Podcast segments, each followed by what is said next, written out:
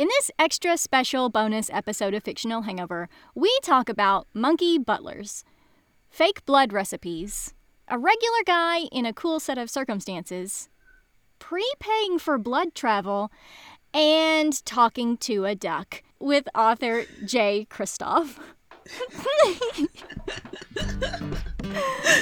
Dying, literally dying.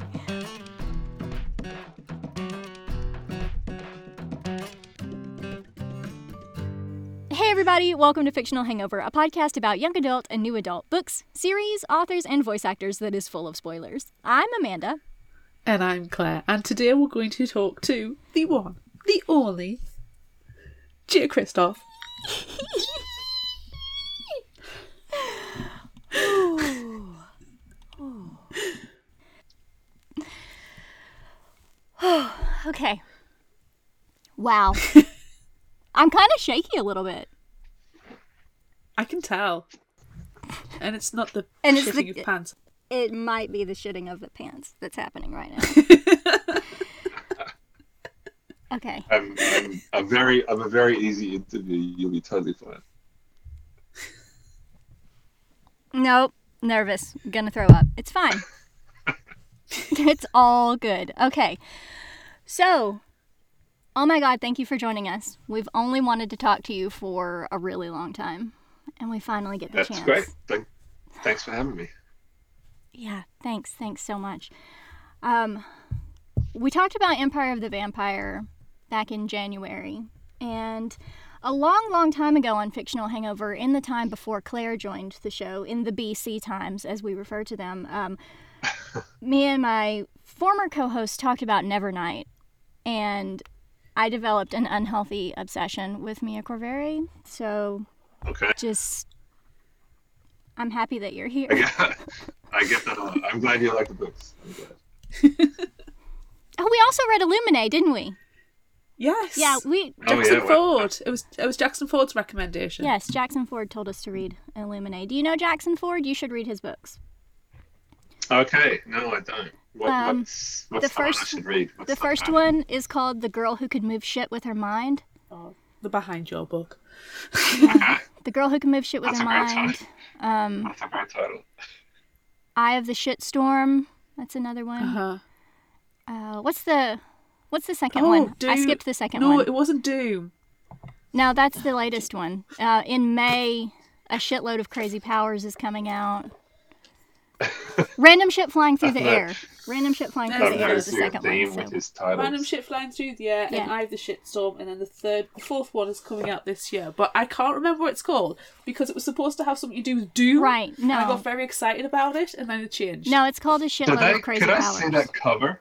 Like, do they print the word shit on the cover, or do they have the little asterisk with the eye? Yeah, it's got the asterisk. Yeah. Right. Okay. Interesting.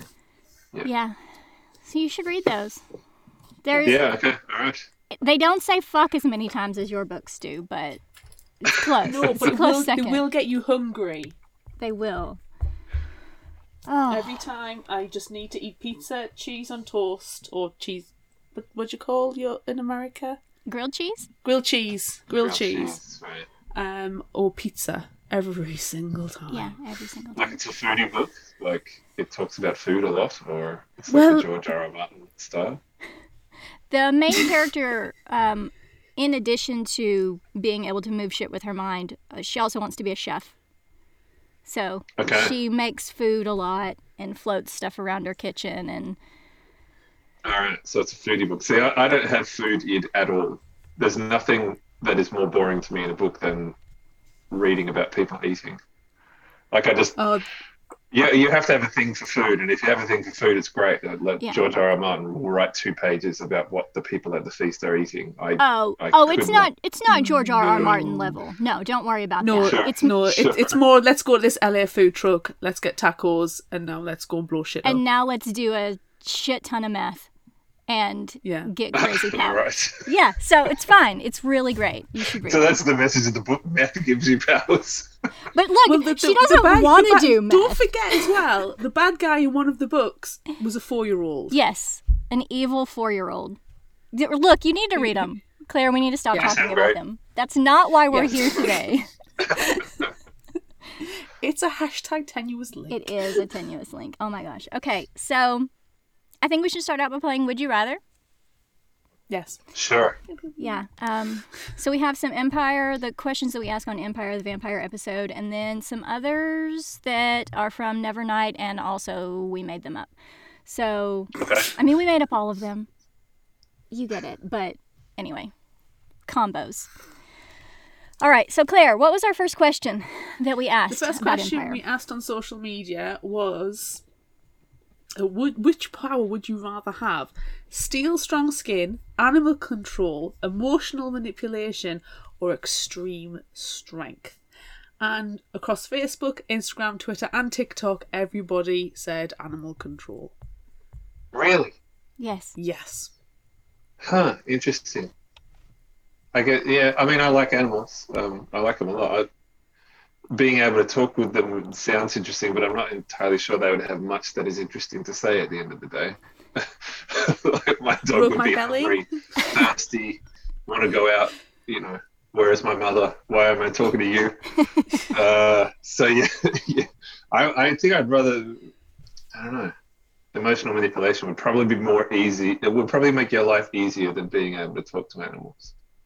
I mean, steel, yeah. strong skin, and super strength, that's kind of standard superhero power stuff. I'm sure you could save some buses full of school children occasionally, but yeah, being able to make people feel good or bad around you or whatever, I'm sure that would make your life easier than the other things. So I'm going to go with that. See, I think when we went with it, we went with emotional manipulation. We went down the dark side. Of course we did. Yeah, it can go to horrible places. Yeah.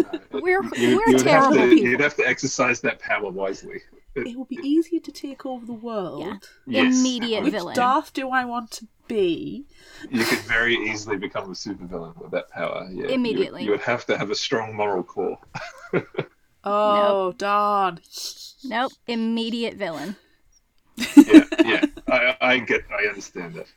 I understand that imperative. It's more fun that way. Who needs morals? They're not required. They're not required at all. We had a couple people comment, and we picked the best ones to share with you because, oh my gosh, we actually had a ton of people comment. But my favorite one, I think, was... I shared it at the library that I work at too, and one of my coworkers says that they would want to talk to animals so they could have a monkey rob a bank or cause a cattle rush that could murder someone. I mean, that sounds like supervillain origin story as well. So if you're going to be a supervillain, you may as well do it the best you can do it, and I'm pretty sure you can be a better supervillain emotionally manipulating people than having evil monkeys doing your bidding. I'm not even sure where you would get a monkey. Where would you get a monkey to rob a bank? I don't know. Who hasn't always wanted a monkey butler? I mean, it can't just be me who's always wanted a monkey butler that buttles. I need somebody to fetch things for me. Cups of tea, coffee, you know. Oh, I need a snack. Go on.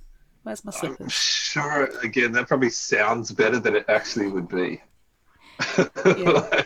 You're only thinking of the moment where the monkey walks in the door with your cup of tea. You're not thinking about all the other shit that needs to happen for that monkey to be there. Literal shit. Monkeys like to throw their feces. Yeah, they do. When they're annoyed, yes, they will do that. So and I feel like it would annoy the hell out of them. If you made the monkey, be your butler, he would probably throw shit at you constantly. Oh, completely. Yeah, completely. I mean, just because you control him doesn't mean he likes you. God damn it. Listen, I'm not into slavery. I'm not going to go down the animal control route. I'm going to manipulate you emotionally. That's right. Which is better? Well, I mean, I talk a little bit more about it in book two, but like the manipulation thing, they can't really make you feel what you don't already feel in some way. It's kind of, you know, it's a little bit, it's kind of dialing up or dialing down emotion. That's what the Yulon do. So emotional enhancement. They can't make you feel something that you don't already feel. They can't make you do something that part of you doesn't want to do. It's not like control. It's more like playing with your equalizer. So they dial up your anger. And the drunk version of you. The drunk version of you is still you, just notched up. Yeah, that's exactly right. Yeah, that's a good way to think about it. Whereas, yeah, there is another vampire family that can just make you do stuff you don't want to do. They just tell you to do something and you obey. So the Yulon are a lot more subtle in the way their vampiric powers express themselves. Yeah. I think so. They're kind of power behind the throne types. Yeah. They whisper and people listen rather than they shout at you and people obey. So yeah, they're kind of sneaky that way. I don't think I would manage that very well. I think I'm more of the sledgehammer. Sure. Yeah, I'm pretty sure I would be doing some evil cackling and, making people do my bidding. A big tower. Yes, an evil tower. Yeah. Yeah. Tower, evil towers where it's like that. Yeah. It would need to happen. So, next question. Would you rather have the blood-boiling power of Sanguimancy or the blood sword? Probably the sword. I mean, by insinuation, the sword thing is like a limited form of telekinesis. Like you can form blood into shapes. So the sword isn't necessarily the only thing you could do. So yeah, that would probably be more useful than just boiling someone's blood. Like boiling someone's blood, it only really has one use: you're hurting people. Whereas, I don't know, being able to manipulate blood, you could, reach across the room and get something that's to get the TV remote because you could be getting off your butt to grab it. So yeah, I think the blood manipulation thing would be a more useful ability. I don't know many people whose blood I would like to boil. So no, there's a couple, but not many.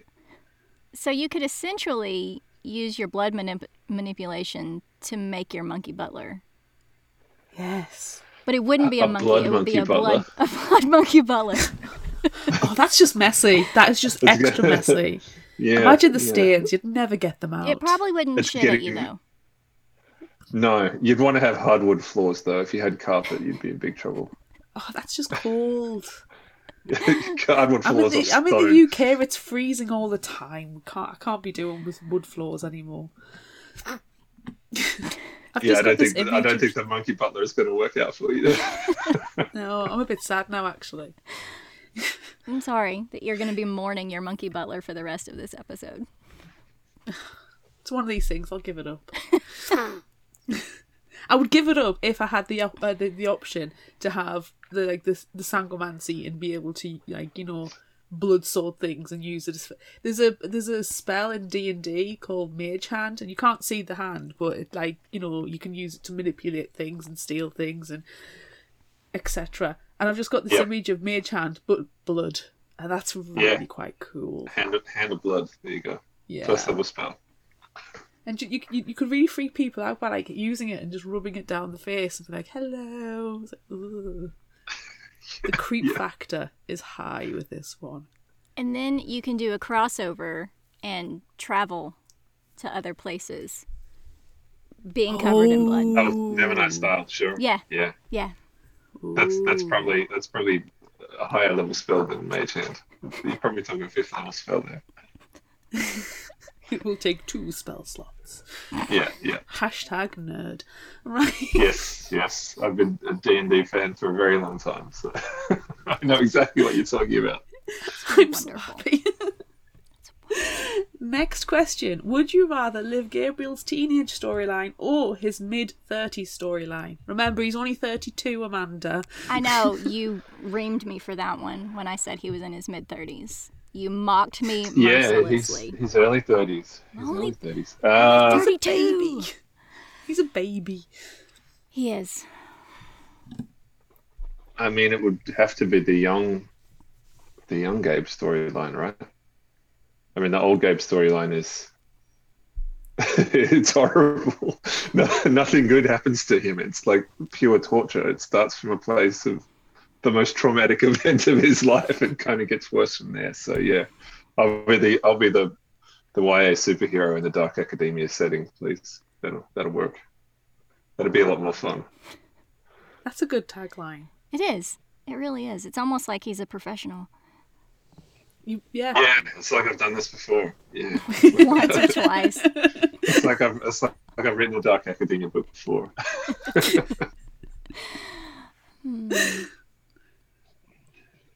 I think I would. I don't remember what I said in our episode. Do you remember what we said? Did I pick? I think it might have been the teenagers.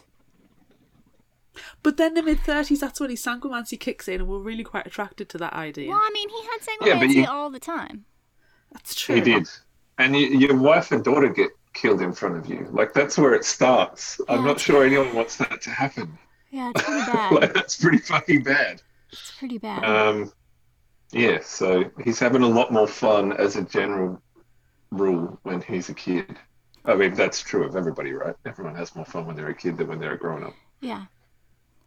22 I think is a sweet spot, because pretty much in every country everything is legal at that point, and you know you're already you start to actually have money at that age.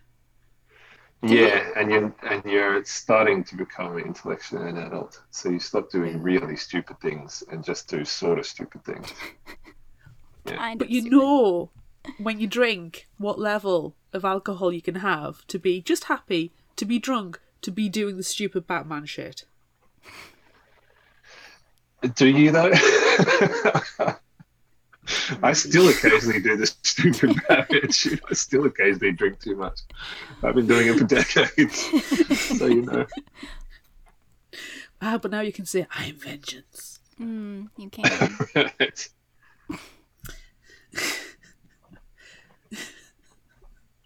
No, I think we need to skip over the Rob Pattinson Batman. Hey, it was a good movie. I thought it was okay. Yeah, it wasn't. Right. Yeah, it wasn't bad. I think it was better than the Christian Bales, personally, because they were too dark. Like literally, the screen was too dark. Yeah. Okay.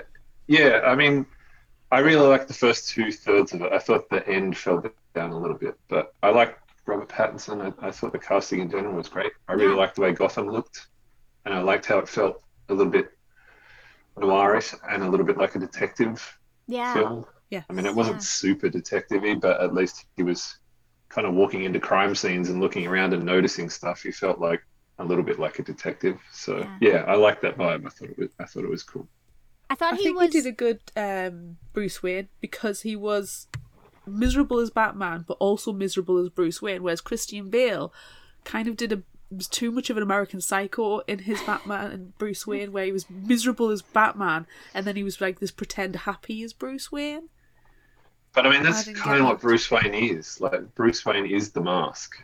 Like, if you get deep into the Batman mythos, Bruce Wayne is the mask that Batman pulls on to pretend he's a normal person. Like, he's the skin that Batman wears. So he should kind of be...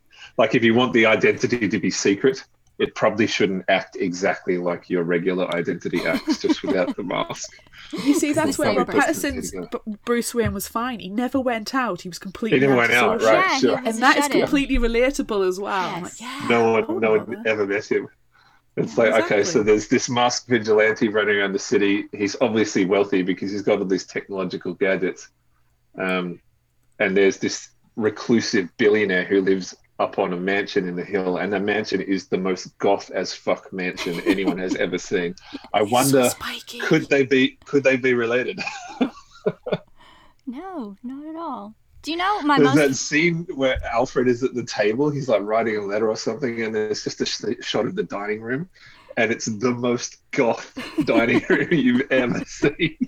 Like, I'm sure there are gargoyles on the wall inside the house. There have to be gargoyles. Cool. I actually think when we saw the interior, I think it's something along the lines of "fuck off" went out my mouth, because it was like, "Oh my god, it's so cool," but yet so over the top. I reject that it's Colin Farrell as the Penguin. I can't. My brain does not recognize it. It's the best makeup I've ever seen. I would not have known it was him at all. Yeah. It was a weird choice. Like, I thought their take on the Penguin was good. But I thought using Colin Farrell in that role was a weird choice, because you don't even know it's him. It could be anyone under there. So yeah, I didn't know until I came out, and I was on IMDb looking at the trivia. Yeah, a friend of mine told me, and I didn't believe it. Yeah, they did it. They did an amazing job. You told me in the middle of an episode of Fictional Hangover, and I was like, "What the fuck are you talking about?" There's no way. It's crazy. Yeah, because then you told me about killing his name again. Joe Magliolo? No, that was not a word. Flash Gordon? Yeah, I don't know how to say his name. Nobody does. No. And then we spent an inordinate amount of time talking about Arnold Schwarzenegger being and his Japanese commercials. Mr. Freeze and his Japanese commercials. It's my favorite thing in the entire world. The Simpsons episode? No. Arnold Schwarzenegger, Mr. Freeze. No. Arnold Schwarzenegger's Japanese commercials. He does like cup noodles, and he's weird energy drinks, and he's carrying cars. I don't know. They're the most terrible things I've ever watched, but I love them. Okay. There's like a 10-minute thing on YouTube, and it's just Arnold Schwarzenegger. Japanese car commercial. Right. They're awful, but I love them. Anyway, yikes. Let's move on to the next question. My favorite one. Would you rather be tauntauned inside a dead horse or pinned under a frozen river? Dead horse. Because you die under a frozen river. You die really quickly. But you're Gabriel. Oh, as Gabriel? I mean, as long as there's someone there to get you out. Like he's... In that particular situation, he wasn't strong enough to get himself out, so he needed a buddy there to help him. But yeah, as long as you've got someone to get you out, then it's fine. But I did a lot of research in terms of what happens to you when you get kind of submerged in freezing cold water, and it's really unpleasant, and you die really quickly. So you need a buddy. You get short-term memory loss as well. That's what I heard. That you can. Yeah, because all the blood vessels in your body just constrict, like everything just shrinks really rapidly. One of the really interesting things is your lungs, depending on the temperature of the water, your lungs are literally incapable of holding the breath in them. So even if you hold your breath and then jump in, you just exhale, like you can't control it. Because they squeeze. So you've got zero oxygen in your lungs. Yeah, or your whole body contracts. Yeah. It's this kind of, it's an involuntary reaction. And so you have zero breath in your lungs, so you asphyxiate really quick. And there's probably a current happening, so you get dragged away from the hole. Yeah. And so you look up, and a horrifying experience. I watched some videos of it had happened to. It's no fun at all. Yeah. So by comparison, just getting chucked inside a horse to keep warm, I mean that's kind of icky, but yeah. Falling under a frozen lake sounds absolutely terrifying. It's full on. No, put that in the fucking bucket. I'm getting in that tauntaun. Yeah. I read an interview with someone who actually died. Like I think they were dead for something like 12 minutes. It was crazy. But because they had essentially kind of snap frozen, they got resuscitated and they didn't suffer any kind of brain damage. Like one of the things that will happen to people who asphyxiate, even if they get revived, because their brains have been deoxygenated, they sometimes suffer brain damage. But this particular person, even though they were dead for like, I think it was 12 minutes, because they had essentially frozen on the way down, they didn't suffer any damage whatsoever. Yeah. I went into a very deep hole for that scene. It's scary. It sounds horrible. That is insane. But now very, very painful. Just thinking about it. Now it's no good. It's no fun. It makes me think that you could be cryogenically frozen. I mean, that's the theory, right? I'm sure if you can, Elon Musk is working on it right now. Elon Musk and Jeff Bezos are working on that particular problem. That's the last thing we need. It happened to Brendan Fraser. It happened to Brendan Fraser in the 90s. I don't know if we can count. He fell into frozen water? No, he was in the Caveman movie. He was in Encino Man. Oh, right. Sorry. I see. I thought it actually happened to you. Should have run with it. I would have believed you. You should have just ran. You just picked up that ball and ran. This fucking day for the next 3 minutes. Wow. It's terrible. Brendan, did you do this? That could have been the next internet rumour. Dang it. Anywho, back to this and away from horrendous frozen rivers, because that's just ghastly in every way, shape or form. Would you rather kill Greyhand or Chloe? God damn you, Chloe. I both of them, so disappointed in her. They're both bad in their own way. I'm not sure who is worse. I mean, Greyhand. I think we had a 10-minute conversation about this, debating who was worse. Oh, yeah, I'm pretty sure. Who won? What was the final decision? I think Chloe, because of being a religious zealot. Yeah. It's more dangerous. Yeah. Greyhand is kind of a by any means necessary guy, whereas Chloe is literally just a fanatic. And they're probably more dangerous. But you can't reason with a fanatic. It's very difficult to have a discussion with a fanatic on any given topic, or whatever topic it is they're fanatical about. Yeah. They're kind of beyond the point of reason. So yeah, in that sense, Chloe has the potential to be more dangerous. I mean, Greyhand is certainly physically more dangerous. He's a trained warrior and a guy who's fought his whole life, but you could probably have a conversation with him easier than you could with Chloe. So yeah, probably Chloe. Chloe is probably the more evil of the two in the broader sense of the word, morally speaking. Greyhand does bad things, but he knows they're bad. Chloe does bad things because she thinks they're good. In some sense, you could make the argument that what she was doing was right. It's the trolley problem. Like, is killing one person justifiable when you're saving the lives of a bunch more people? On a basic level, the math of that problem is very simple. You would kill one person to save five, but if you know that one person, if it's someone that you care about, then it suddenly becomes a very different equation. So you could very easily make the argument that Gabe did the wrong thing at the end of the book, that Chloe was actually right, or at least doing what she believed was right. Whether or not the ritual would have worked or not is another question, but from her point of view, she was, that's what makes a good villain, I think. The villain needs to have a sympathetic point of view. The villain needs to be the hero in the story. I'm sure if you sat down with Chloe, she would be able to explain perfectly articulately why she was doing what she did, and why it was right. But yeah, religious fanaticism is seldom a good thing. It's usually a pretty dangerous thing. So yeah, she probably wins. Would the ritual have worked, or is that a spoiler? Yeah. It's a spoiler, yeah. There's a discussion about that in book two, because obviously Dior is pretty bent out of shape about that idea. Like, she has a little bit of survivor guilt going on, and that's something that kind of haunts her, particularly as things get worse in the world. She wonders, like, could all this have been avoided?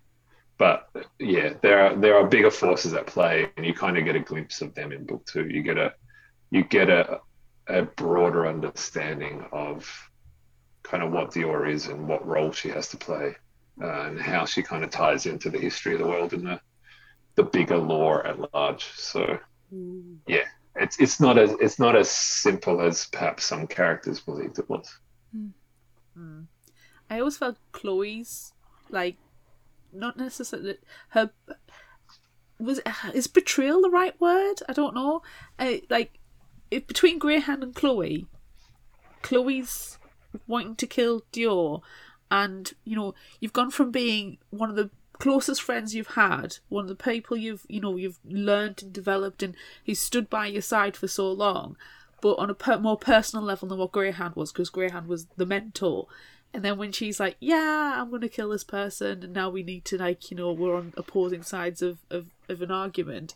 I felt like her betrayal, that, if that is the right word, it doesn't feel like it, was greater than Greyhand, who, he always knew all the way along what his beliefs were, and he stood by them. It was black and white for him. Whereas Chloe, I feel like you've lost a friend, a really good friend, and the person is supporter, and somebody who's always been there, and it felt like a bigger betrayal or a bigger loss. I guess the difference is she deliberately deceived everybody. Like, she lied to Dior, she lied to Gabe. Greyhand didn't lie to anybody. He's, you know, he's a far more black and white character in that sense. He never pretended to be anything else, whereas Chloe did. So yeah, I guess you're right. When it is a kind of betrayal, and that probably cuts deeper. And also, you know, Gabe never really considered Greyhand a friend. Like, he was a father figure and a mentor, but they weren't buddies. Whereas he and Chloe, he would have called her a friend. Yeah. That cut deeper in that sense. Also, also from Dior's point of view as well, like, she's a character who has a great deal of difficulty trusting people because of what's happened to her and her past. She doesn't make friends very easily. She doesn't let people in very easily. So for her to have let Chloe in and then literally have, you know, the woman holding a knife to her throat was pretty traumatic as well. So, yeah, she is kind of going through the feels on that at the start of book two, kind of working out how she feels about all of that and how that changes her as a character. Claire, didn't we have a conversation about how we thought that if Chloe would have told Dior at the very beginning what she believed, that we thought that Dior would have just gone along with it? Yeah. I think the honesty, because of Chloe having the trust issues from what she went through when she was young. I mean, when she was young, she's only 16, she's still a baby. She probably would have been fine with it and actually fought Gabriel to be sacrificed for it. I think she would have been, not indoctrined, but certainly would have understood where Chloe was coming from and probably would have appreciated the honesty. You could, yeah, I don't know what she would have decided, but she certainly would have been open to that discussion. Yeah, like, she's a pretty altruistic person at the heart of her. She's a good person and wants to do good. It would be a difficult conversation if, you know, some bunch of randos show up and say, "Hey, kid, guess what? You're the chosen one, but we're going to have to fucking kill you, so come with us and it'll all be good. We're just going to go to this monastery in the north and we're going to cut your throat and the world will be safe." That's a pretty hard conversation to have, but...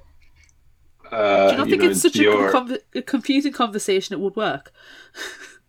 You could have come to terms with it. I think she would have been okay with it if she knew from the beginning, and, you know, having a brainwashing pep talk along the way. I think she would have been okay with it. But the other problem is then, you know, who else in that group even knew what was the plan? Like, did Bellamy know? Like, no, he's too nice a guy. He's the simple bard of the group. He wouldn't have been happy to waltz along and towards the sacrificial murder of a 16-year-old girl. No, he probably wouldn't put it to song. Saoirse wouldn't have helped. Like, it's implied that Rafa knows because Rafa helped Chloe with the translations, but it's never explicitly made clear whether he knew where it was ultimately going to end, because Chloe has the actual ritual. Like, the book where the ritual is in Saint Michel. Yeah. So whether Rafa even knew is a question. Convincing a group of people, you could probably maybe convince Dior to go along with it, but finding a group of people who would be willing to facilitate that is pretty hard. Yeah, true. Rafa's death was so frustrating. I was so frustrated with him. I wanted to shout at him, but I couldn't because he was dead. If he just... kept his focus and kept his faith. No. Eyes of the prize, baby. No! Fluctuated slightly. It's like, nope. Dumb shit! Nope. You dead. Dumb shit! Nope. Dead. Yeah. Dead. Dead. Too much faith in things and not enough faith in the meaning behind the faith, I guess, is the lesson there. Like, putting too much power in symbols. But, I mean, that's a conversation that kind of gets... That event kind of gets foreshadowed. There's a conversation with him and Gabe. I can't remember exactly what Gabe says. He's talking about, you know, the wheel and how it's never going to love you back, and one day you're going to find out how little it's actually worth. Rafa is kind of a, yeah, he's a guy who puts too much faith in the trappings of faith rather than faith itself. Yeah. You could see it happening as well, couldn't you? Just, I mean, obviously you could, you wrote it, but just that entire scene, it's like, well, everybody else is dead. It's down to you, dude. Are you going to do it? Are you? Are you? No. You're not really, are you? Nope, dead. Just waiting for it, dead. So when Chloe and St. Aveline went, died, I remember messaging Amanda and going, Chloe is dead, but there's no body, so she's come back. There's far too much of this book left for her not to come back. Yeah, it's a lot of setup to have killed everybody at the end of Act 2, yeah.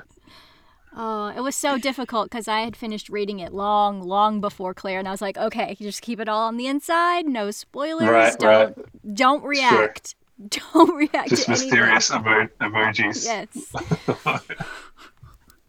It's the ellipses. I see the ellipses and then I see nothing. I'm going, she's trying not to comment anything. Because I read it and listened to it at the same time. So I used the audiobook to read through it because the book is beautiful with all of the illustrations and everything. I needed to enjoy it. But I also really wanted to listen to it, and I thought, well, I'll double up. I'll go old school, you know. So I started doing it. Cool.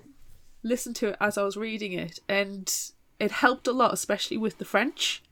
Damien is great. Yeah, it's fantastic, and it really just helped make the book pop that little bit more. So I highly recommend listening and reading it at the same time. Yep, he's got an incredible voice. He's a great audiobook narrator. I've not actually listened to the audiobook all the way through. It's fantastic. Oh, good. I'm glad. Fantastic. Yeah. Damien's an amazingly talented dude, and he's read a couple of other audiobooks that I have listened to all the way through, but listening to your own audiobook it's kind of weird. It's a strange experience. It's a little bit self-congratulatory, but also there's a weirdness in the sense that you've read this thing so many times. By the time it gets published, I've probably read Empire, 50 times at least. And so you have beats and inflections in your head, and it's just the way it is, it's set in stone. So when you hear someone else reading it and they don't put those beats and inflections where you think they should be, there's this weird dissonance that kind of throws you out. And, that's not to say that the read wasn't great. It's just different to the way you've heard it always. It would be the way you pronounce your name. And it's always been your name ever since you've been alive, and someone comes along and calls you your name but pronounces it differently. It just feels weird. So, yeah, I don't... That's an argument against people listening to audiobooks. It's not read how they would want it to be read or expect it to be read, so that's why some people don't listen to audiobooks. It's just I love audiobooks. I'm a huge audiobook fan because they're just a time saver. You can listen to an audiobook while you go to the gym or do your exercise or whatever. Whereas sitting down and reading it's a wholly consuming activity. You can't do anything else, and I'm pretty time poor these days, so audiobooks have been a lifesaver in terms of being able to keep up with my reading. But yeah, just listening to your own audiobook it's a little bit odd. Well, it's a 27-hour beast, and if you've read it X amount of times, imagine how much you've spent reading it and writing it and editing it. That's just an absolute phenomenal amount of time. Wow. It is. It's a lot. It's a lot. Yeah. I mean, it's good in the sense that you know the book very well. When you come back to write sequels and whatever, you know a turn of phrase or whatever in the passage that you need to look. So in terms of ease of reference, it's pretty good. You know the book back to front. But yeah, you certainly live in its shoes for a really long time. It's a good world to live in, though. I like... this is one of my... I mean, it was really hard to start out reading this book. Claire and I talked about this in our episode. This was the first book that both of us had read, at the beginning of the year. So it kind of ruined all other books for us. Yeah. Oh, good. Yeah. I'm glad to hear it. Yeah. Thanks. The benchmark is high. Yes. I like to hear it. I'm a pretty competitive person by nature, so I'll take that as a compliment. I think we discussed actually when we were talking about it on the episode when, oh, can we say we found our book of the year in the first already? Week? Are we allowed to say that? In January, that's a big call. It's a big call. I hope it's true. It's still holding strong through, the middle of March. So that's good. Yeah. Good year. Yeah. And we read a lot of books. We talk about a different one every single week, so we read a lot. Yeah, right. Okay. All right. We'll see if we hold up to the end of the year then. Well, I mean, what I'm currently listening to is pretty good as well. Yeah, because you finally started listening to his other books. What's the one you're listening to right now? I have a double speed. I listen to an audiobook's double speed. I'm very sorry. I have 3 hours and 5 minutes left of Dark Dawn. Oh, right, you're reading one. Yeah, sure. All right, I'll lose to myself. That's fine.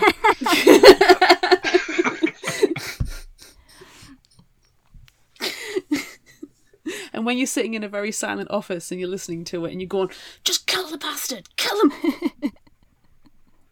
Kill the bastard, kill him. Your colleagues could get a little bit worried if they were listening to you, I guess. Yeah. Thankfully, it's a very, very quiet office with very few people who ever bother coming in, so it's not too bad. Yeah, okay. I mean, that could work to your detriment. It's a very, very quiet office and you just hear your colleague over in the corner whispering to herself, just kill the bastard, kill the bastard. That could lead to a call to office security quite quickly. That won't be good, Claire. It'll be fine. It'll be fine. You need to work from home until you finish the book, I think. I do. Or I need to get a duck for my desk. Somebody has a duck on their desk and they talk to the duck. So when they're working, it's one of their lecturers told them about it. So they're an analyst. So as they're doing the work and they need to talk out the methodology, they talk to the duck. It's like a plastic duck? Like a rubber duck it's just or something? A plastic rubber duck. It's on Wikipedia, the duck the duck doppelganger thing. It's on Wikipedia and everything. And I do have one, but he's at home. And he's a little That's not a duck. Chimpanzee. It's not a duck, it's a chimpanzee. But it is a known theory that, if you have the duck to talk to, and it just helps you focus when you're having a conversation with yourself, but you're trying to work out the analysis of it when you actually focus it and as if you're having a proper conversation with someone. So it is a known... It actually makes a lot of sense. Do you have a duck? Are you going to get one? I don't have a duck. No, I don't.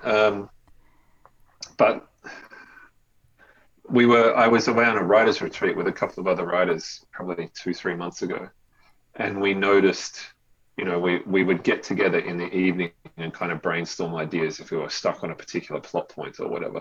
And one of the things that we noticed with all of us is even in the act of saying the problem out loud, you would solve the problem, or if you were trying to identify what was wrong with a thing, with a scene or a character or whatever, just the act of articulating it would bring a kind of clarity. And often the other two people involved in the conversation would just kind of sit there and watch the third person solve their own problem for themselves. So yeah, that makes perfect sense.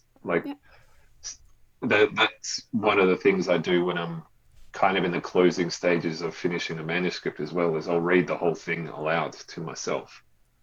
Say it out loud, which is, it's a weird thing to do, particularly if it's like a 700-page fantasy novel or whatever. It takes a long time. But yeah, even hearing it can bring things to your attention that you wouldn't have otherwise noticed, like repetitions or non sequiturs or breaks in flow. It's one thing to read. It's another thing to verbalize. So yeah, that makes perfect sense.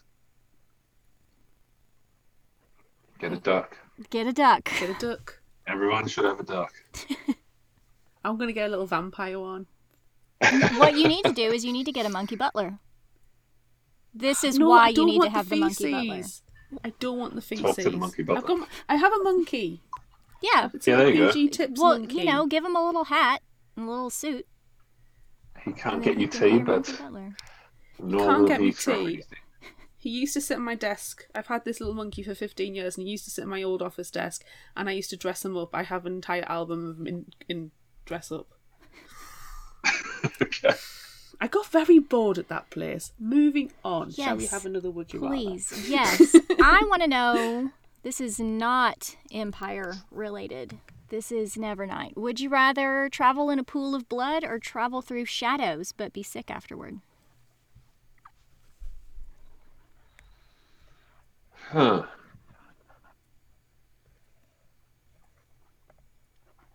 It's an excellent question. Probably travel through blood over long distances because I don't like airplanes. Yeah, being able to teleport over vast distances is a pretty useful ability. I mean, being able to step through shadows is also great. I wouldn't complain about having either of those powers, to tell you the truth. But in terms of making my day-to-day life easier, teleportation across vast distances is pretty good because I'm 6'7". I don't fit in airplanes. Like air travel is just shit for me. So yeah, I'll take the blood pool. But you can't bring anything with you. Yeah, I know, but and you have to be naked. That is a good point. Yeah, that is a good point. I don't care. That's what I'm doing too. You would have to emerge from the blood Terminator style if you're traveling long distances naked. Just like Arnie does when he appears. Yeah, I'd probably have to go to the gym a little more frequently before I started doing that. He was pretty buff. I'm certainly not Arnie degree. I'm not at Arnie's level. It's more the crouch. You just master the crouch. It's fine. The crouch. So this is why I went with shadows. Yeah, right. Especially shadows have got the lol factor. You know, just little hello shenanigans. Yeah, yes. Yeah, you can do that. No, I'm up for the sheer terror of being covered in blood. You like that. I do. You have to put stickers on your cosplay discards to say this is not human blood. I did do that. That was a good one. That was a huge fucking mess, by the way. Being Mia covered in blood, it was disgusting. My husband was just pouring fake blood over my head, and I was like, oh, it's so cold, and it's just... Yep. What did you make your fake blood out of? I bought fake blood for this one. All right. Yeah, whenever I do blood from my mouth, I make it with cocoa powder and a little bit of red food coloring so it doesn't taste like garbage. Right. Yeah, but this one was just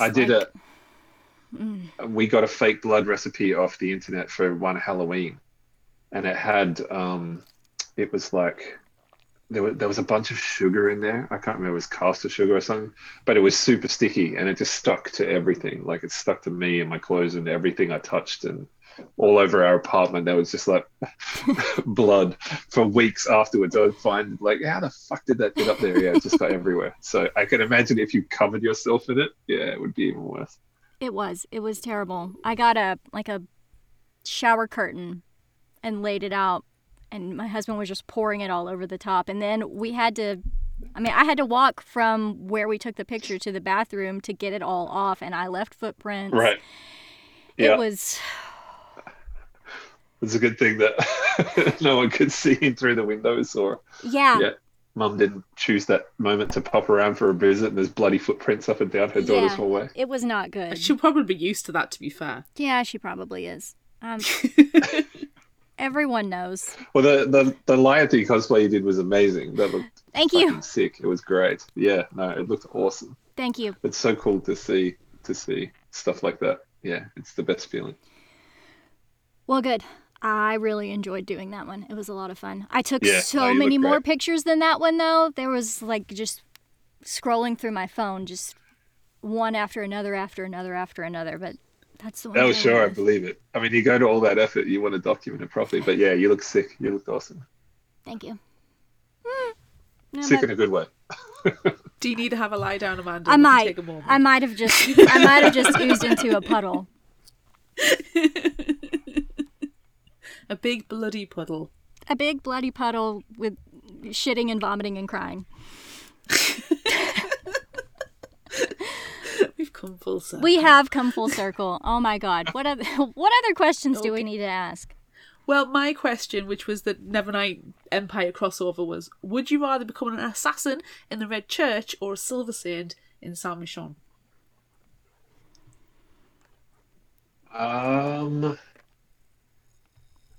They're both pretty bad jobs. I think probably a Silver Saint because they're a little more altruistic. Like the Red Shirt is ultimately a pretty corrupt endeavor. It's under the control of, well, I mean, at least in Mia's time, it's under the control of Julius Scaver, and the people in charge of it are, you know, I mean, they're a cult of assassins to begin with, so they're not exactly scoring high on the moral scale, but they're also, you know, deceiving even the people around them, and working entirely for money. Like they're ostensibly a religious organization, but in fact they're not. They're just a mercenary organization. So they're a completely corrupt organization rather than the Silver Saints. I think, at least for the most part, believe they're doing the right thing. They're trying to do a good thing. It's a very hard thing. It's a very dirty job. And you've got a pretty short life expectancy, but ultimately you're trying to make the world a better place. So yeah, they're the good guys. The Red Church are not good guys. Could you be trained by the Red Church and then go independent consultant? You probably make more money that way. Consultants always make more money. Just become a mercenary. Yeah, but they'd kill you. They'd just kill you. Not if I kill them first. Yeah, sure. I mean, if you can kill an entire cult of killers, you probably earned your independent status. But yeah, they just come and get you. You see, the problem is we're women. We can't be Silver Saints because they're all misogynistic and like, oh no, you're a woman, you can't fight. But we have theories about that. All right, what's your theory? Well, we were talking about the bloodline. The mysterious fifth bloodline that Gabriel's sister accidentally also has. So clearly it comes from the mother. So, I mean, why can't she be doing these same things too? And is she? Is she is the question. Yeah. I mean, that's one of the interesting things about writing a first-person point of view narrative. You only know what the narrator knows. And Gabe only knows what he's been told. And he got raised by a group of religious fanatics who gave him one view of the world, and he hasn't really been presented another one. But in book two, like I say, you get a little bit of a broader view of the world and the history of it and what role vampires have kind of played in it. So you get the impression that Gabe, he's only been privy to one perception, I guess, one way of seeing the world. So everything he has been told is suspect in that sense, because the people who educated him have proven that they're not above lying. They're not above twisting the narrative or omitting facts in order to make the people that are working for them do and behave the way they want them to behave. So sure, it's definitely a theory. It's definitely a theory. So does that mean that there's going to be more badass female characters? Because you're very good at writing those. There's one in particular in book two who I really like. There's actually a couple. There's a really cool villain who's a lady who I like a lot. Oh my god, female villain! A cool villain. I'm excited for it already. she's pretty cool. There's a new protagonist, like one of the good guys, who's a lady who I like a lot. There's quite a few. There's a lot of female characters in book two, actually. In terms of the new ones that get introduced, a lot of the antagonists are female as well, which is weird. I love it. But I hope so. Is the short answer to that question? Yeah, I hope so. Does Leanthe know what their mother was going to tell Gabriel when he returned home for the celebration before? About his dad? Yeah. I can't tell you. That's all spoilery stuff. But we're full of spoilers here. That's true, we are. And we're good at keeping secrets. I can't spoil you on a book that you haven't read yet. I haven't even finished writing it yet, so... I'm not entirely sure how that is all going to play out yet. I'm still kind of writing the end of book two. I know the way I think it's going to play out, but until I actually write it, it's not set in stone yet. So that it would be extremely irresponsible of me to be talking about the end of a book that I haven't actually finished. You haven't. Just know that we became very obsessed with the idea that the Sanguimancy is down the female line and that it's the mother that is involved in that and not the father. Yes. Because at last we have a matriarchal family, not a patriarchal family. Damn the patriarchy. Yeah, it's an interesting theory. I will not confirm or deny. I can't talk about a book that doesn't exist yet. Because things could change. I have an idea. I have a plan in my head, but often I find that sometimes I find I'll just think of a cooler idea as I write. Like, I'm one of those authors who tends to discover a lot of the story in the actual writing of it. So my novels tend to change an incredible amount between initial planning stages and what actually ends up on page. Like in the pitch document that I gave my publishers for Empire, Gabe wasn't even a half vampire. He was just a guy. He was just a regular dude. That was a change that came in probably draft 3. like it was probably 6 months before I finished writing the book. That was when that idea occurred to me, and I can't imagine how the book would even work now without that idea, like particularly with the ramifications that have come through, you know, in book 2 in terms of his history and stuff. But that was not part of the plan when I started writing it. The whole idea was he was just going to be a guy.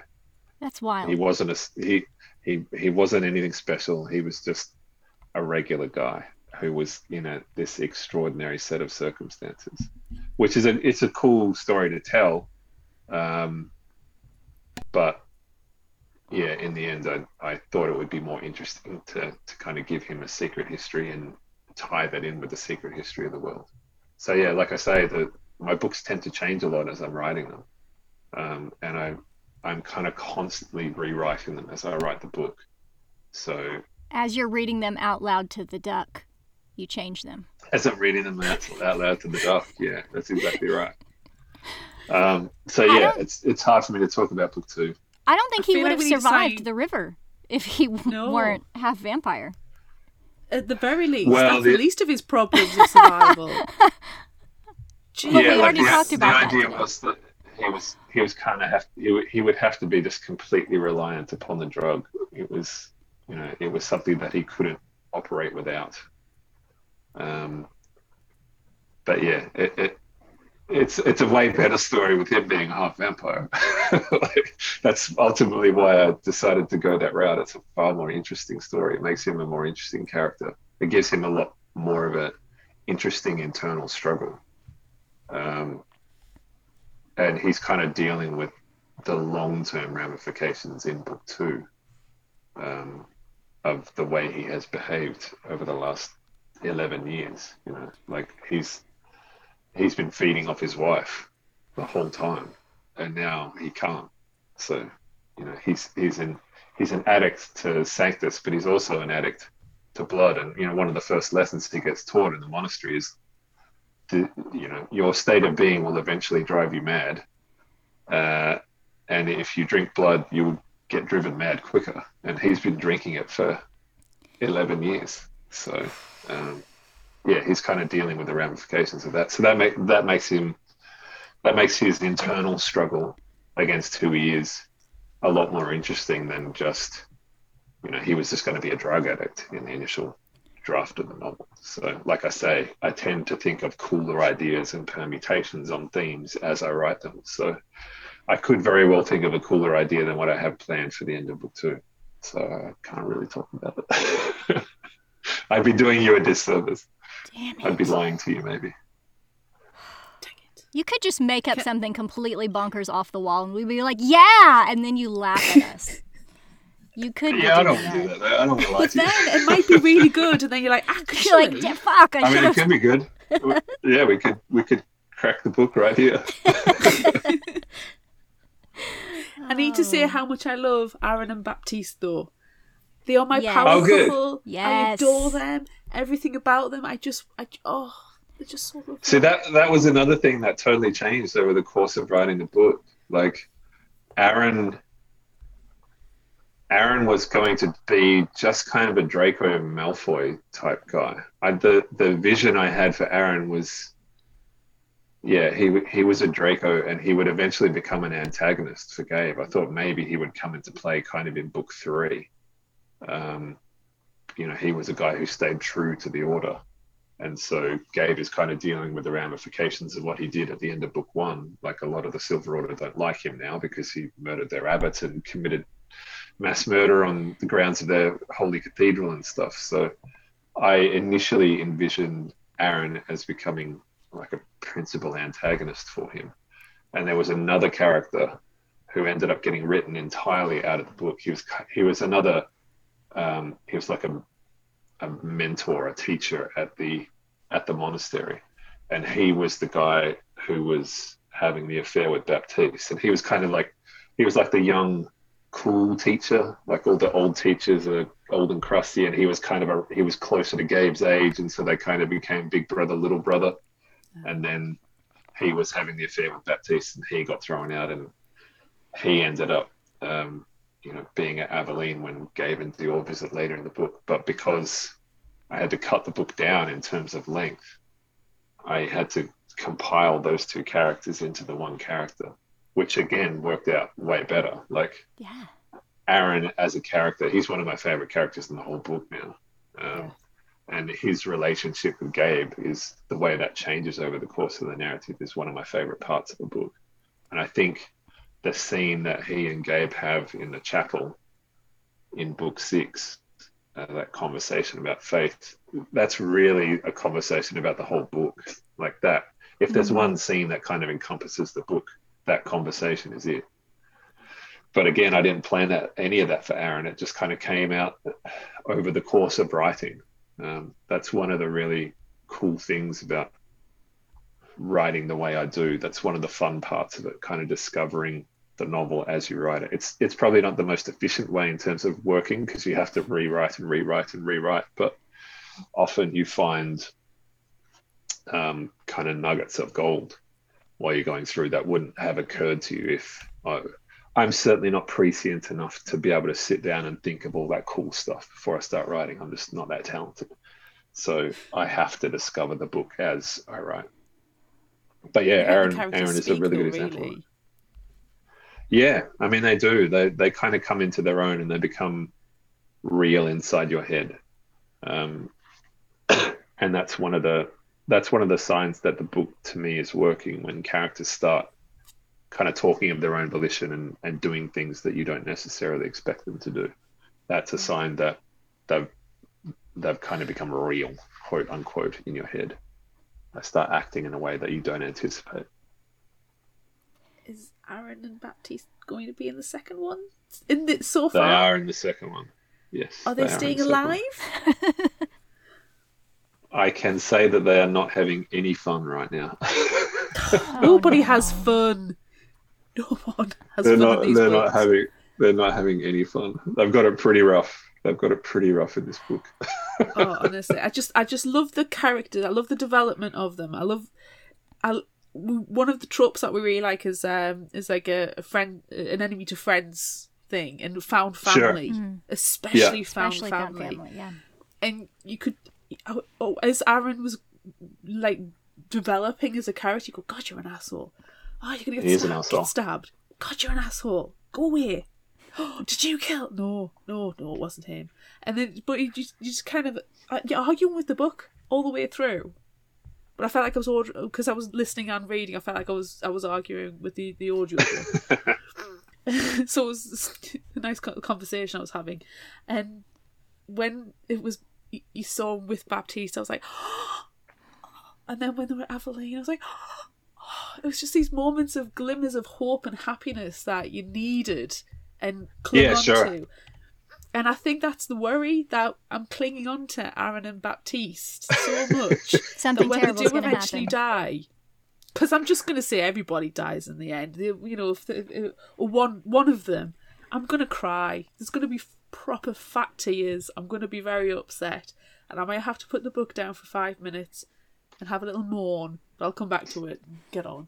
But yeah, I will. There will be a strongly worded tweet. Again, I will not confirm or deny. I can say that they're not having any fun, but I mean, no one is having fun, and it's one of my books. So.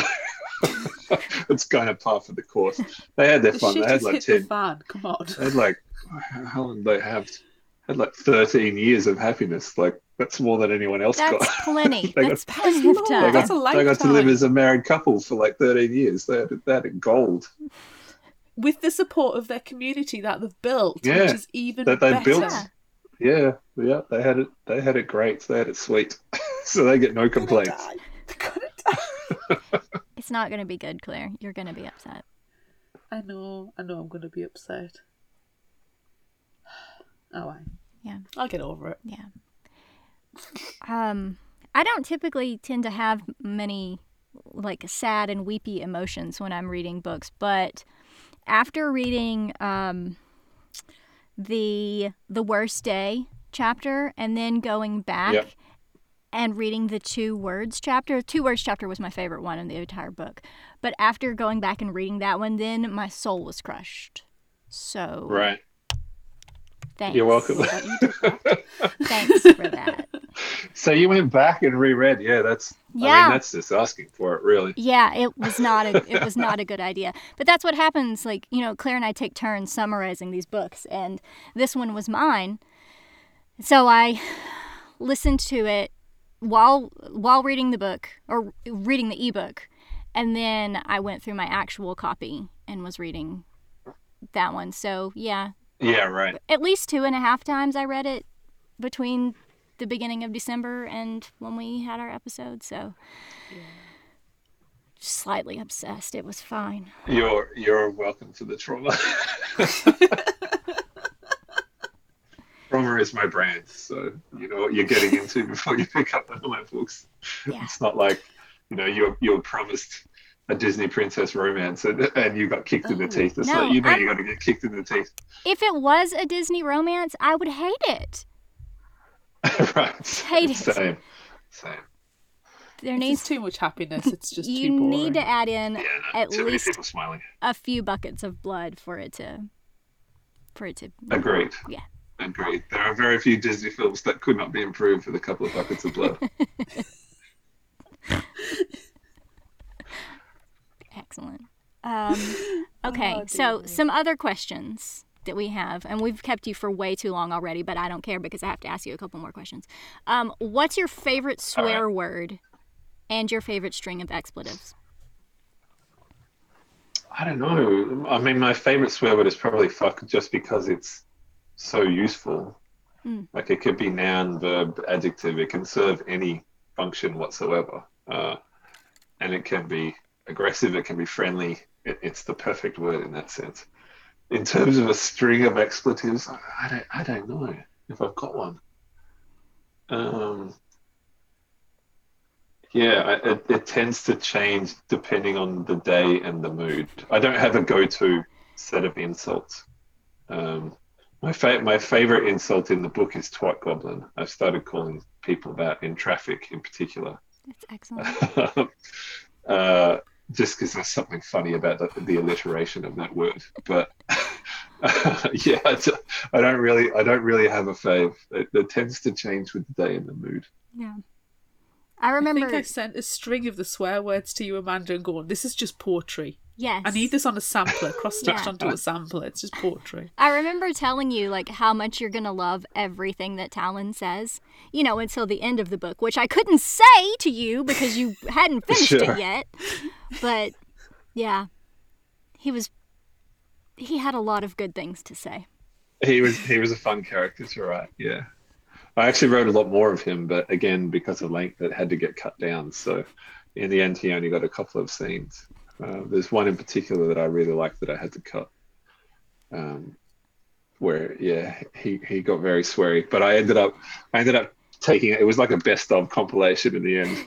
Like, I had to condense like 3 or 4 scenes that he was in, and I just took the best insults from all of them and put them in the few that he was actually in the book. So you saw him at his best, or worst, as the case may be. I think we really enjoyed the repetition of just fuck my face. We did. We said fuck my face I don't know how many times in that episode. Yeah, I'm not sure where that came from. It was good. Really? I don't know why I gave my protagonist the catchphrase or why it ended up being that. But yeah, one of my favourites when it's Gabriel and Dior and they're just looking at each other, go, "Fuck my face." Yeah, yeah. I can see that scene in my head. Like I can see the TV or film of that scene. So yeah, we'll see how we go. That's where the kinship developed, where you really saw them actually, you know, not become friends. They feel more like arguing siblings to me. Because he's only 32. Yeah. He's only 32. He's only 32, yeah. I mean, they're kind of parent-child. They're like, you know, a parent who had their kid too young. And so they're He's the irresponsible uncle who babysits too much. Right, sure. Buys you your first six pack. He's the one who teaches you all the swear words, gets your first six pack, gets you drunk for the first time, and takes you driving 5 years before you should be getting your license. Yeah, that's exactly right. Yeah, it's bad influence. In the best way, though. Oh, yeah, everyone needs an uncle like that. Oh man. Oh. What else do we need to ask him, Claire? So we sent you so many questions. All the spoilers. Can we have spoilers? No, can't. We've covered, like we said before, Illuminae on the show, and before Amanda has covered with the previous host, the Nevernight series. What's the most challenging to write, though, fantasy or sci-fi? Illuminae is crazy, by the way, and I know you do it with Amy, so it's kind of easier, harder to co-author. It's just different. It's easier in terms of problem solving because you've got two heads instead of one. You don't have to talk to the duck. It's true. No, you have a real. No, you can talk to each other. You have a real duck. That's literally what we do. We bounce ideas off each other all day. But yeah, having two brains on a given problem, it's often easier to solve. In terms of what's harder to write, I mean, Empire was the hardest book that I've ever written. I don't think that's by dint of it being a fantasy novel, though. I think it's just, you know, dual timelines interweaving with each other and the scope of the book kind of stretching over 15 years. Just it's the scope of the work that made that a hard novel to write, and just the size of it as well. You know, it was the biggest book that I had written too. So Empire certainly wins the award for hardest book that I've written, but I don't think that's because it's fantasy. I think they both have their own challenges and they both have their own strengths. You know, technology can be a boon in storytelling, but can also really be a bane. You know, even something as simple as a mobile phone has ruined most of the old tropes of kind of suspense and thrillers that we grew up with in like the 80s and the 90s. The fact that someone can just communicate with somebody else whenever they need to kind of rewrote suspense as a genre. Took away isolation as kind of a key factor in suspense and thriller. So yeah, sci-fi can be challenging in that sense because technology just solves a lot of problems. That's what technology is great at. But, you know, at the same time, fantasy has its own challenges as well. So I honestly don't know which one is harder. They're both fun. They're both tough. I enjoy writing both. And so I'll probably continue to write both. It's two of our favourite genres.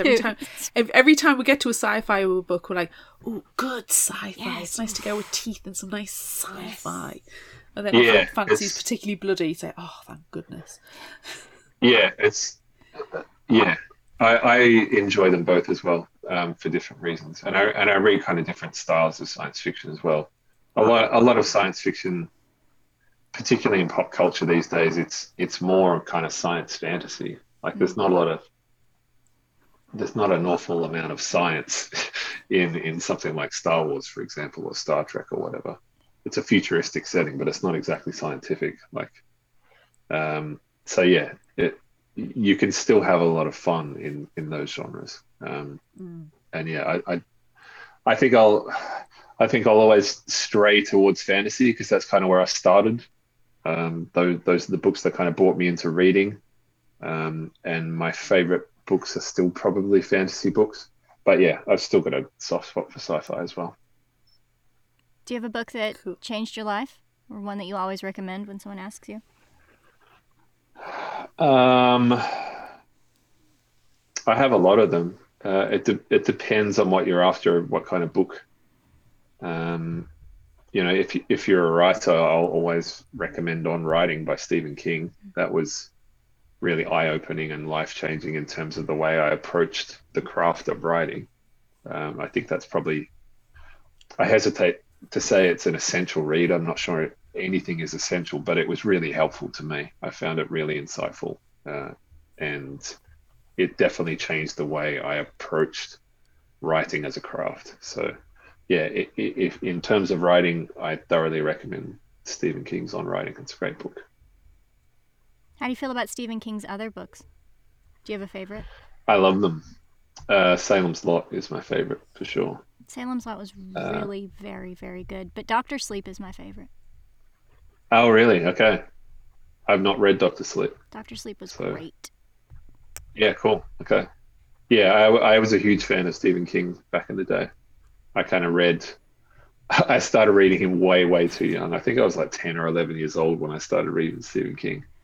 And Mark Petrie from Salem's Lot was kind of the first time that I saw myself in a book that I was reading, because he's kind of the young nerdy kid who figures out the mystery in the town before the adults did. And I was kind of a young nerdy kid who read horror comics and collected action figures and all that. So he was kind of the first time I saw a character in a book and thought, oh wow, that could be me. I could be in this story. So yeah, that book will always stick with me. It's a great novel. I listened to the audiobook of that one a couple of years ago. It was good. Yeah, wow, okay. Yeah, it's a banger. And then watched the miniseries, which was also great. I haven't seen many good adaptations of Stephen King novels. Shawshank Redemption and Green Mile are both great, but they're not horror pieces. I haven't seen many great adaptations of his horror work, I guess. But there's been some amazing adaptations. Like Stand By Me is also one of his short stories, and that's one of my favorite films of all time. So yeah, weirdly enough, he adapts really well, just not horror, which is what he's known for. So yeah, it's quite strange. Did you watch the new redo of The Stand? No, I haven't. Is it good? Yeah, that's what everyone says when I ask. So I've stayed away from it. I tried to watch Under the Dome. I think we got like 3 or 4 episodes into that, and we kind of bounced off it. I don't know. It's so weird. Like, he's such a famous, well-read, broadly written. Like, he covers a lot of different genres. He's done them all very successfully, but for some reason he just has bad luck when it comes to adaptations. It's not for lack of trying either. There's been a shitload of Stephen King pieces adapted, some of them multiple times, and like they just don't work. The Salem's Lot adaptation is it's so bad, but yeah, I love it. No good. The Outsider was pretty good. Oh, I haven't seen that. That one was okay. Okay. Mm-hmm. But see, you're still saying it's okay. You're not saying it's great. There was a question mark at the end of that, quite clearly. Yeah, it's okay. It was good, but like Will Patton narrated the audiobook, and he just does such a good job with them. And he's an actor like himself, so he did a good job with the audiobook. So, but I was not disappointed with the series, with the miniseries. Right. Okay. That's not. You have to set your expectations low. Yes, you have to expect for them to be terrible. Yeah. There's no other way. Doctor Sleep was good though. The movie was also good, and it was different. Like, The Shining was different. Yeah. Okay. And it was good. Misery is another great adaptation that totally worked, but again, that's less of a horror novel and more of a thriller. Yeah. So yeah, more of a horror if you're a writer, though. Imagine that. Yeah, I don't think you'd appreciate that happening to you. Nope. No. You did what to Aaron? Rewrited Jay. Oh, yikes. Claire, now he's going to be afraid that you're going to cut his ankles. Anybody about any characters that they do, because they're their characters, they're allowed to do it. Sure.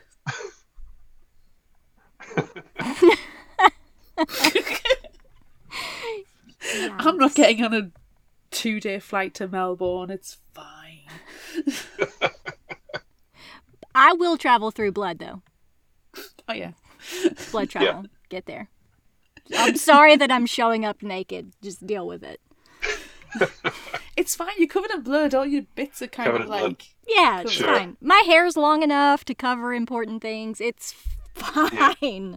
I mean, the cab ride from the airport might be uncomfortable for all concerned, but, you know, you work it. Just don't ask questions. You know, I'm going to walk with confidence through the airport. Nobody will stop me. Sure. Why am I still going to the airport if I'm traveling by blood? That question did occur to me while I was talking about the cab ride, but I thought we'd just roll with it. I thought you were going to prepay for an Uber or something as well from the airport. Just, you know, get it there, ready, it's prepaid. Wherever the blood pool is. Yeah. Do you accept PayPal? Just log in on your phone. I can't, like, activate my fingerprint scanner because I'm covered in blood. I don't have anywhere to wipe it. Wipe your hand on the cab driver. No credit card. No. Where am I? I can't carry it with me. So... No, you'd have to prepay. Definitely. Everything would have to be prepaid. Fucking yikes. At least you wouldn't need a passport, though. Well, I'm traveling through blood. Who's going to check it? No, there's no check-in. There's no security. No. Border patrol. Right, we'll have a massive pool of blood just to get you little buggers who like to go and travel through blood ready. They're like, you need a visa. They're going to show up there. They're just standing there waiting, like looking at their watch and tapping their toes for someone to show up. We would say the baggage carousel's over there, but you just travel by blood. Yeah, I don't have anything. I can't bring anything with me. This has gone weird again. It has, but, you know, it wouldn't be Fictional Hangover if it wasn't really weird and awkward for everyone involved. Hugely true. Yeah. So is there anything else that you are excited about or anything you can tell us? Any other secrets that you have already told to the duck that you can reveal? Anything? Well, we have the next big thing on the calendar, I guess, is the Nevernight special editions that the Joy Crate are bringing out. I think they go on sale next month. And they're kind of a definitive edition, I guess. The novels look beautiful. I've kind of seen test printings of them now and they just look sick. And I've kind of put a bunch of annotations in there as well, just notes about the writing process or where I thought scenes were going to go and then didn't end up going, kind of, you know, what we've talked about today. And there's a bunch of beautiful illustrations inside it. So yeah, really looking forward to that. Did you add any Did you add any new footnotes? The footnotes were my favorite part. Not to the story itself, no. There's like a bunch of deleted scenes in the back. But no, the only notes that I added were kind of annotations from me. And yeah, I would just talk about where this idea came from or what I intended for this character, but I ended up changing my mind, or how this changed from the initial draft into the final novel, or, you know, anything and everything that kind of came into my head when I was rereading the novels. And that was kind of fun, like going back and rereading the books, because I hadn't visited them since I finished writing Dark Dawn in like 2018. So it was fun to just kind of go back and wander through those books again. Did you listen to those? With an old friend. Because the audio was fantastic with those. He seamlessly added the footnotes in. So it was just like his voice like slightly shifted a little bit and, you know, something else is happening here. And he was just reading all the footnotes seamlessly integrated. It was perfect. You can tell those footnotes because it's so sassy. Yeah. And it's just like so satirical. And it's the point when it goes, who writes a book and puts footnotes in? And you can see the narrator looking directly at the camera and breaking the fourth wall. And I was sniggering all the way through every time the footnotes come in. I love it. So only annotations. But yeah, so that I think that goes on sale in April. So that's the next big thing. We have another Empire announcement kind of coming up soon that people have started to work out, but I can't really talk about yet. I'll probably be able to talk about it by the time this podcast goes to air, but... is it something to do with the October release receipt I saw from a Waterstones purchase on the Twitter? Yeah, maybe. And then may have gone straight to the website and couldn't find it and gone, damn it, they've taken it down. No, they took it down. Something to do with that, perhaps? I can't say. But as soon as we can, say we will. And no one will miss out or anything. So if you weren't one of the super sleuths who discovered it, the thing is, I told my publishers, like, if this thing stays up online, people are going to fucking find it. Like, you don't understand. And they're like, no, it'll be all right. It'll be fine. Don't worry about it. I'm like, okay, just warning you now. And sure enough, within like days, people were, I don't know how people find it, but they do. But yeah, if you missed out in that initial flurry, then don't worry. I love the sassy comments of "I've got it." Yeah, no, you'll get your chance. You'll get your chance. So no fear. But yeah, I can't really talk about that in any greater detail, but other than to say it's fucking cool, and hopefully we'll be able to start talking about tour stuff soon as well. There's a lot of really exciting stuff happening with tours kind of later this year, which will be the first time that I've got to meet readers since like the Dark Dawn tour in 2019. So wow. Watch this space. And other than that, I'm kind of working on book two. I'm finishing book two. So I'll be working through there until June. Bonnie started doing the illustrations and then looking amazing. And yeah, I'm kind of just keeping my head down and grinding on book two until it's done. So that's my world. Is there an estimated release date for that one? I won't say just yet. I won't say it till it's locked, until the book is finished, because there's a plan, but if I announce a date and then that doesn't happen for whatever reason, then people get annoyed. We don't want to ruin your life. No, it's all good. But yeah, I don't want to promise something and then not deliver. So the plan is to have the novel finished by June, July this year. And if I hit my targets, then we'll work out dates and make announcements and title reveals and all that stuff. So, awesome. But it all depends on me hitting my deadline. So we'll see how we go. Did you ever think one of your books would get so many different releases? Like, there's so many variations of Empire. It's unbelievable.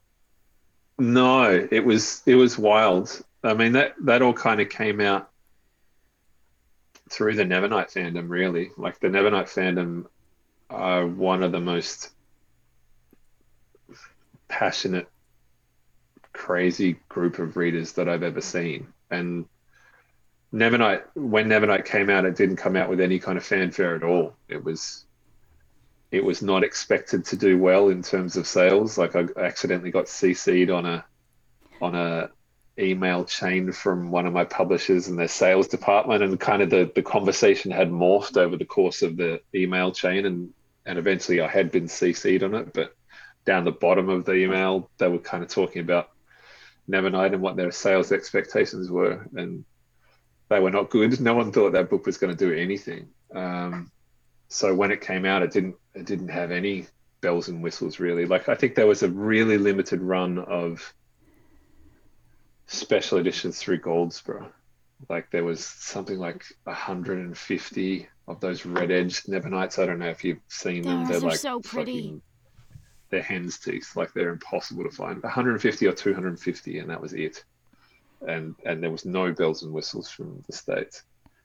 But over the course of the Nevernight trilogy being released, it just built up this amazing community that was full of incredibly passionate people who would just rave about the book to anyone and everyone who would listen. And so purely on word of mouth, like no publisher money, no marketing budget, nothing. It was all just groundswell and readers telling readers to read this book that it kind of built up over the course of 3 years. And so by the time Dark Dawn came out, the series was like, became an international bestseller, all because of readers. And so because Nevernight, Empire is kind of a spiritual successor to Nevernight in a lot of ways, like aesthetically and thematically, they share a lot of common ground. And so my publishers figured that the Nevernight fandom would be into Empire as well. It was kind of a logical stepping stone. And based on the sales record of Nevernight, a lot of retailers got involved and everyone kind of wanted a piece of it. So that's where all those special editions came from. There's Waterstones and Goldsboro and Forbidden Planet and a couple of book boxes all just wanted their own special. And weirdly enough, the Barnes & Noble one through the States came on the, I don't know, America as a general rule seems to be a little bit more reluctant in terms of special editions than the United Kingdom. I'm not sure why that is. UK is a smaller market, but there seems to be a lot more kind of speculation and innovation in terms of book productions. So it wasn't until I think we sold through 3 runs of the Waterstones special edition for Empire, like the black edged one, that one of my sales reps in the US sent me an email. And like, obviously they're watching from across the pond and watching this thing sell thousands of copies and sell out runs in like a matter of hours. And so she sent me this email and was like, hey, we should have a conversation. Let me introduce myself. And that was when the Barnes & Noble special edition got negotiated. So it was only after Empire proved itself in terms of appetite for it that America even got interested in doing specials. So again, it all kind of came down to the power of the readership, just this incredible group of readers that have built up around me and my work over the course of the last kind of 4 or 5 years. But yeah, it was cool. Like we sold them all out. So that, I guess, it shows that my publishers knew that what they were doing. They knew that people would be hungry for the book and they would be excited for it and that people would like it. And yeah, it was cool to see the readership kind of get mobilized and get excited about it before it even happened. That was awesome. Also, I mean, the covers probably have a lot to do with it. The UK cover in particular is a pretty beautiful piece of art. It is. So that certainly helps. But yeah, I think 95% of it is just down to this incredible readership that is built up around my work. So if you're part of that, if you're telling your friends or your family or random strangers in bookstores to read my stuff, then you're a part of that. And I feel an incredible amount of gratitude to everyone who helped spread the word about my stuff, because I couldn't do this without you.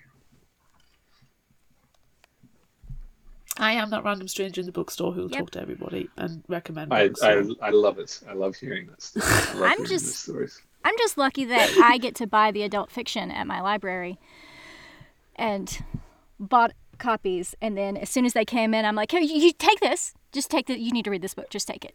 Just take it." Oh, that's awesome. Yeah. It doesn't stay on the shelf. It's one thing to have a publisher behind you, and I have amazing publishers. They're incredibly supportive and I love them dearly, but it's an entirely other thing to have a readership who are so passionate and so vocal and so supportive. Like, yeah, you guys don't understand all that you do. Like words can't express the difference that you all make. And it's a weird thing, because you think, oh, I just told my friend about a book that I liked. But if 10,000 people do that, that's 10,000 more people who are suddenly getting told about this book. So the best thing you can do for any author whose work you love is to tell your friend about it. Like, it's a small thing, but it's also an incredibly huge thing and important thing. So to everyone out there who's been doing that, yeah, thanks. It means the world. Yay. That's why we have Fictional Hangover. Exactly. That's exactly what I was going to say. It's why we're here. It's why we're here. Yeah, exactly. To fangirl about books. It means a lot. Like, you folks don't understand how important what you do is. It's awesome. It's awesome of you. And what we say to authors, you guys don't understand what the influence you have on us as readers. And, you know, you're our rock stars. Yeah. So the fact that Amanda hasn't turned to absolute goo at the moment, and the fact that we're not, like, talking so high-pitched when your dogs can hear us because we're so excited, it's unbelievable. I'm personally proud of myself. I just have to say that you should be speaking coherent sentences sometimes. You should be. You've stayed articulate. I'm very proud. But yeah, you're our rock stars. Yeah.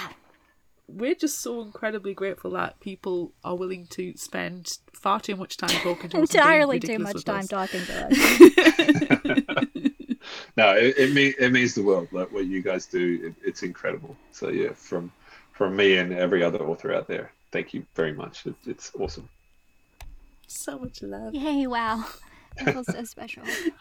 All right, well, we will let you go and enjoy the rest of your day while Claire goes to sleep and I eat dinner. And all timelines. All right. Well, thank you so much for your time. It was wonderful to talk to you. Thank you so much. Yeah, thank you for all you do. You will never know how much it means, but you are the best, and we sincerely appreciate it. Oh, thank you. Now is the time where I ask one completely unrelated question. I can see Scythe behind you, but what's the tabletop game next to it? The one to the left? Yeah. So the one on the... I've got Scythe. Scythe's great. Yeah, I've got Scythe. The one to the left is that one there. That's Twilight Imperium 4th edition, which is the greatest board game ever made. That is a tiny box compared to the one that my friend has. I haven't got it, but yeah, that's a tiny box compared. They might have 3rd edition. The 3rd edition box is really long. They had to buy a special shelf for it. It's kind of deeper, yeah. 4th edition came out probably a couple of years ago, and it is my favourite board game. Cool. But Scythe is great. I love Scythe too. I have been staring at your Daughter of Smoke and Bone because I love that series. Yeah. Did you read... Strange the Dreamer?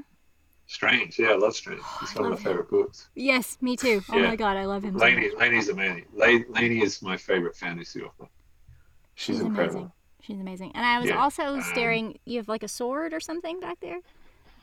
I do have a sword. That was like a birthday present from a group of friends. I don't know why they gave me a sword, but it has sat in my study ever since. Why not get a sword? It's like a Baratheon shield that I won at a card tournament. I used to play the Game of Thrones card game. And that was a prize. God. That's fantastic. Then we'll throw it out. Yeah, I love the fact that you're a giant nerd. Yep. I'm a massive nerd. That's the best thing. I am the nerd who is to nerds what nerds are to normal people. Like, I am a super nerd.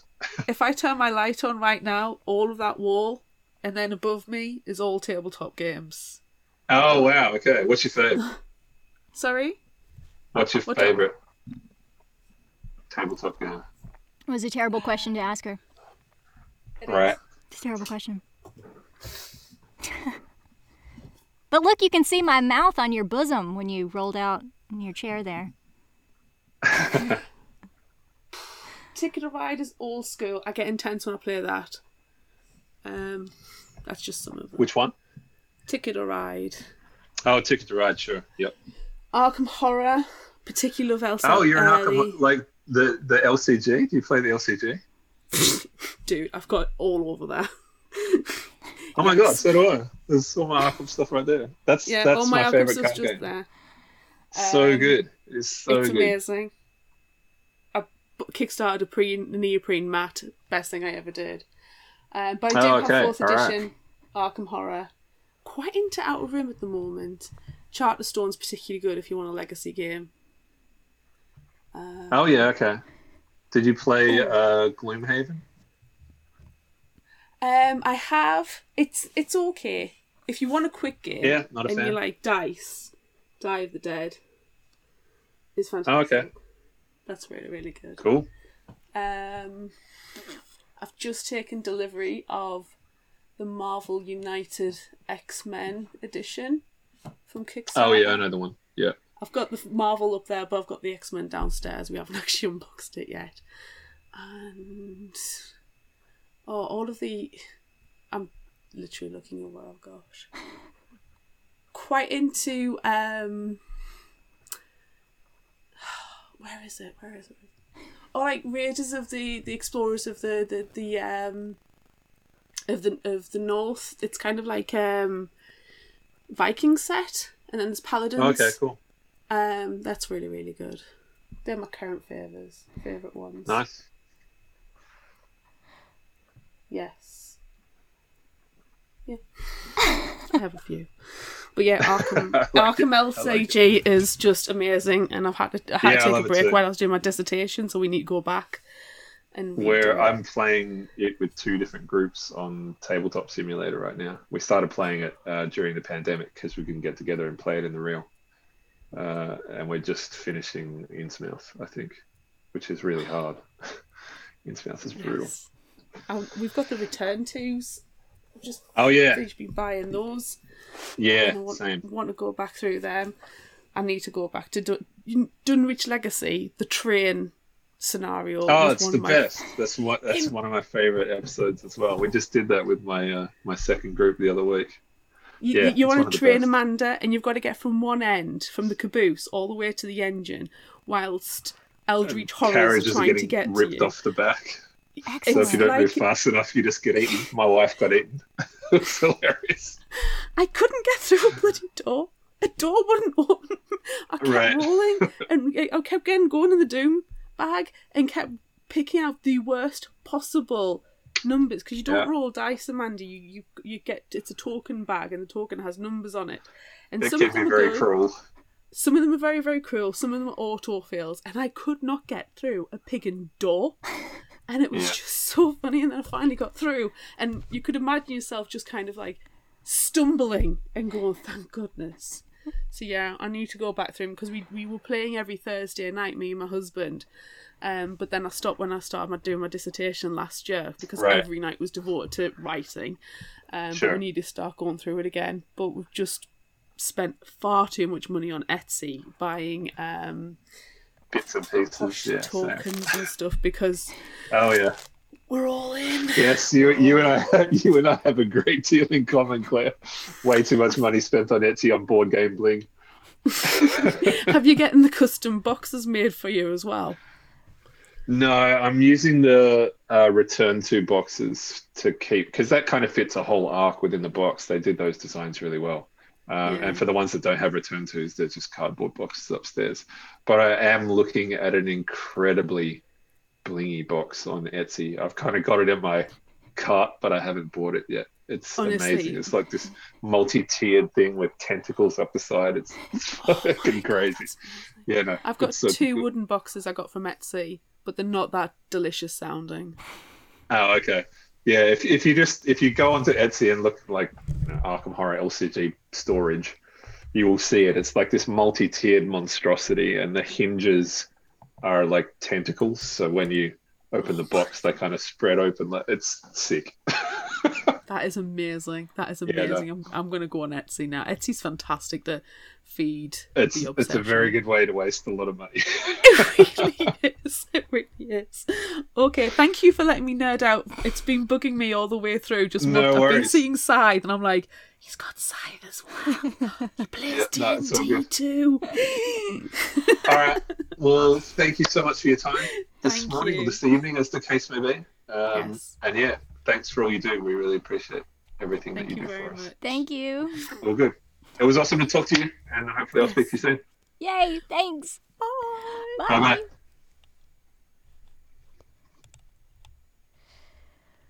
Oh, my God. I'm going to die.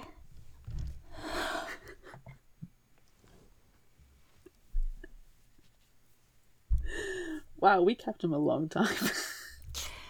We did. Almost 2 hours. Wow. Are you going to shit and vomit? Think that you're going to be the one shitting and crying and vomiting. He's such a nerd. I love it. So that's it for this extra special bonus episode of Fictional Hangover. I'm Amanda. And I'm Claire. Please go back and check out all of our other episodes. A Fictional Hangover And also, go buy our stuff on Redbubble. Join us on Patreon so you can watch this fantastic video. So many things. Just join us all over the place. These extra special bonus episodes are very unique. They really are. Oh, why not go and listen to the Empire of the Vampire episode as well? You probably should. You should probably do that. Episode 173. Yes. It gives you a lot of context. It really, really does. All right. And check out our social medias for Amanda's Neanthe cosplay and Mia cosplay. Yes. Slightly obsessed. And also the eyes gouged out from Illuminae. Yes. Don't forget that those happened too. That is very true. All right. Well, let's just wrap this up with the only cure for a fictional hangover is another book.